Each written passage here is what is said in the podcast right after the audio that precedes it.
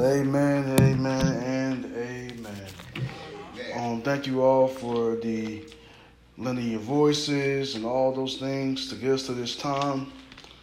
Um, we're going to go to the book of Hebrews, chapter 2.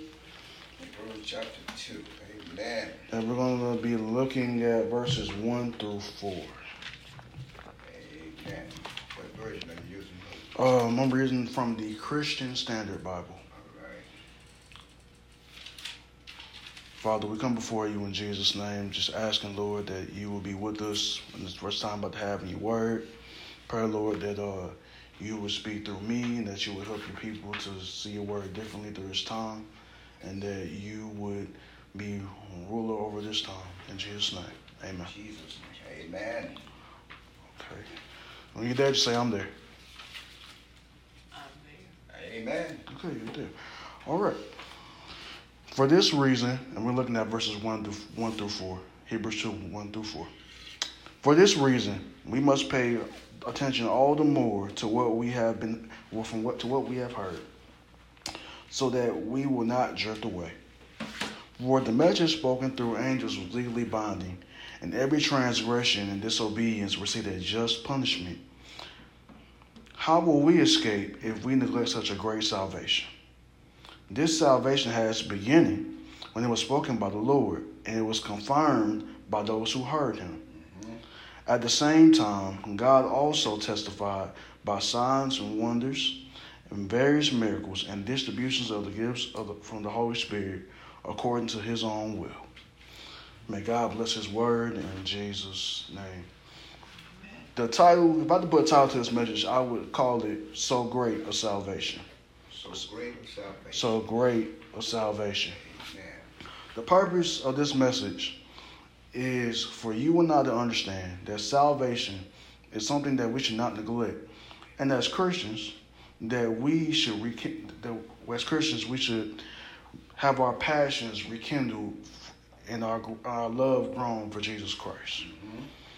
The first thing I want us to see in our text this morning is paying attention to what we have heard. Many of us, um, that's coming from verse 1, many of us had parents that reminded us to pay attention and follow directions. Amen. This same principle applies to hearing the gospel of Jesus Christ. We must pay attention to what we have heard Amen. concerning Him, concerning Him, Him being Jesus Christ, and what Jesus requ- and the way He requires for us to have a personal relationship with Him as our Savior and our Lord. Yeah, yeah. Now, a lot of people they want they want a Savior, but they really don't want a Lord for real because of the fact that for you to be for you to be saved, you must not just um ask Jesus to be your Savior. You have to ask Him to be your Lord. That means He calls the shots. And a lot of us don't really like authority. So when we hear, oh, we need to um, make Jesus our Lord and our Savior, we oftentimes um, have to explain what that really means because that means that Jesus is now calling the shots in your life. He is now the he is now the ruler of your life. You're no longer the captain of your own soul anymore. You have to go by his guidelines and his rules. Amen. Um, to make things plain, we must take seriously God's call to salvation Amen. and the radical demands of Jesus for those who desire to follow him, which is found in Matthew 16, 24 and 25. You can read that in your leisure time. Many people who attend our churches sometimes have not counted the cost of what it really means to follow Christ. In our text, we see a similar situation where the writer of Hebrews is writing to is writing to people who have knowledge of Old Testament teachings and have seen God do wondrous things. And he's reminding them that they are without excuse when it comes to the gospel of Jesus Christ.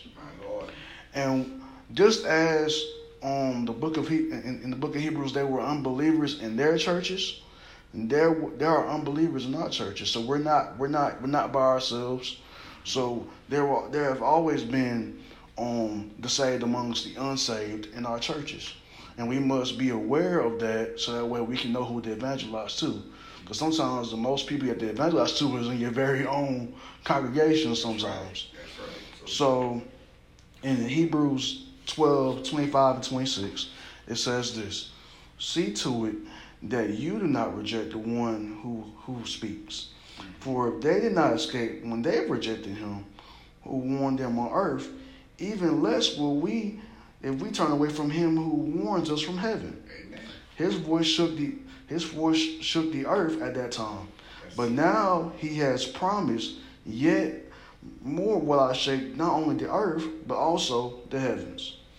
We must know and understand that because we have been given so much revelation, we must take seriously Seriously. Yeah. the call of salvation to, to salvation through Jesus Christ. Yeah.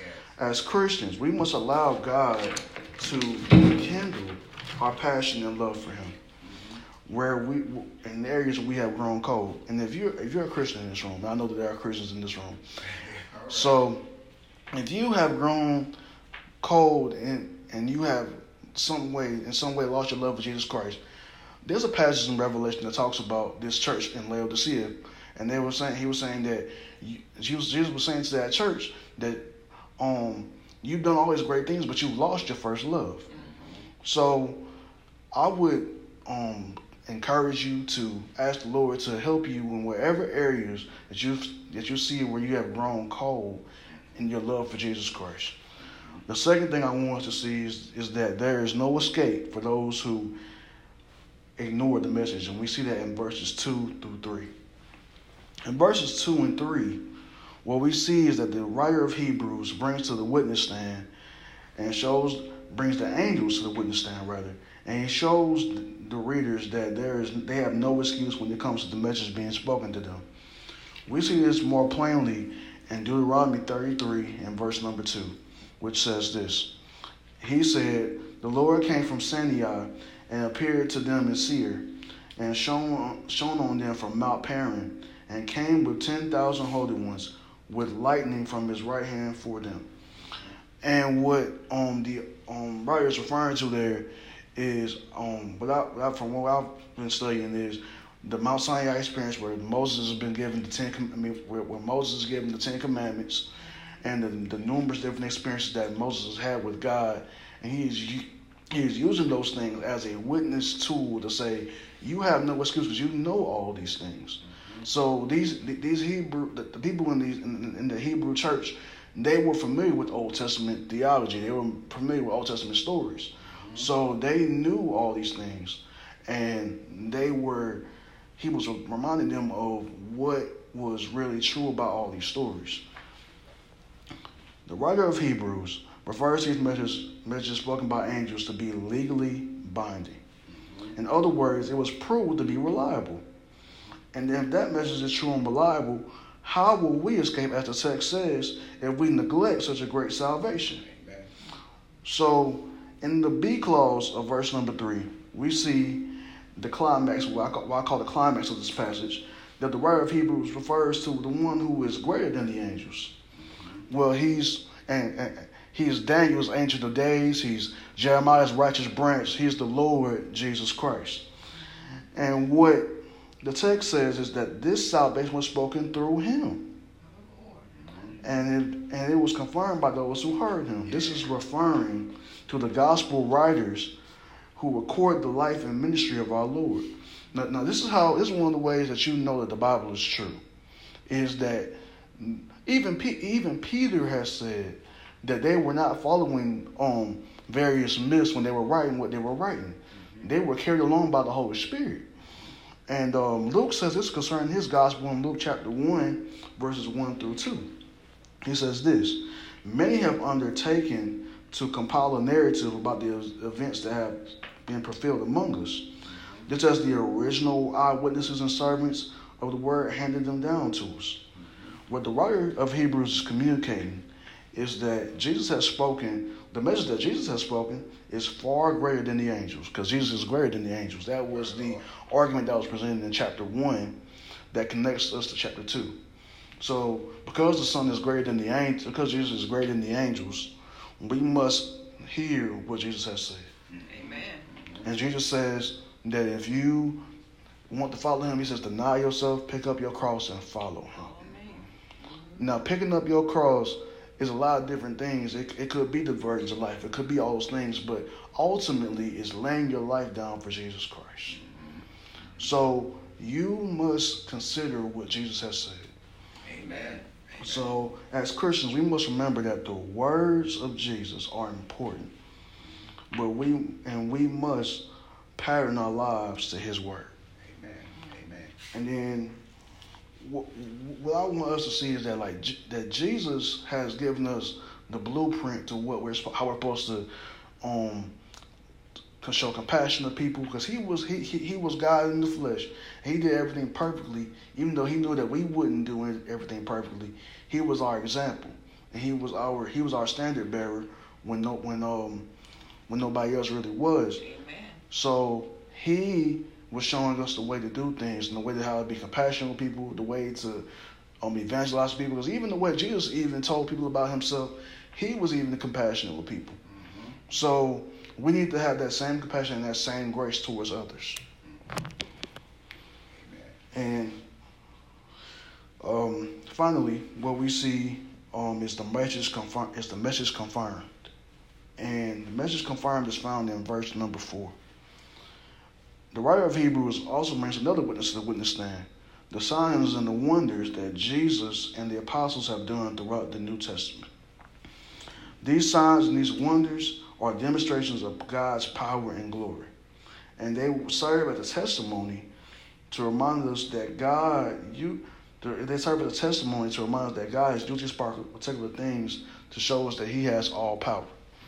Um, if you remember in uh, the book of Kings, where um, Elijah was battling with the prophets of Baal to see who whose God was going to bring down fire from heaven. If you remember that story, and those um and those prophets of Baal, their the fire didn't come down from heaven from them. Elijah kept continued to pray and continued to pray and continued to pray, and the and the fire came down and it showed that God would, that, that, that this God, the true and living God, Amen. was the true God. Amen. And even Jesus even used miracles to show his power and to show his glory. As a matter of fact, I'm to give you an example. In John chapter 4, verses 46 through 53, this is um, a very familiar passage of scripture. He went again to, to Cana of Galilee, where he had turned water into wine. And there was a certain royal official whose son was ill at Capernaum. When this man heard that Jesus had come to, to Galilee, into the Judea, into Galilee rather, he went to him and pleaded with him to come down and heal his son, since, his, since he was about to die. Jesus told him, Unless you see signs and wonders, you will not believe. Sir, the official, the official said to him, Come down before my boy dies. Go, Jesus told him, Your son will live. The man believed what Jesus said and departed.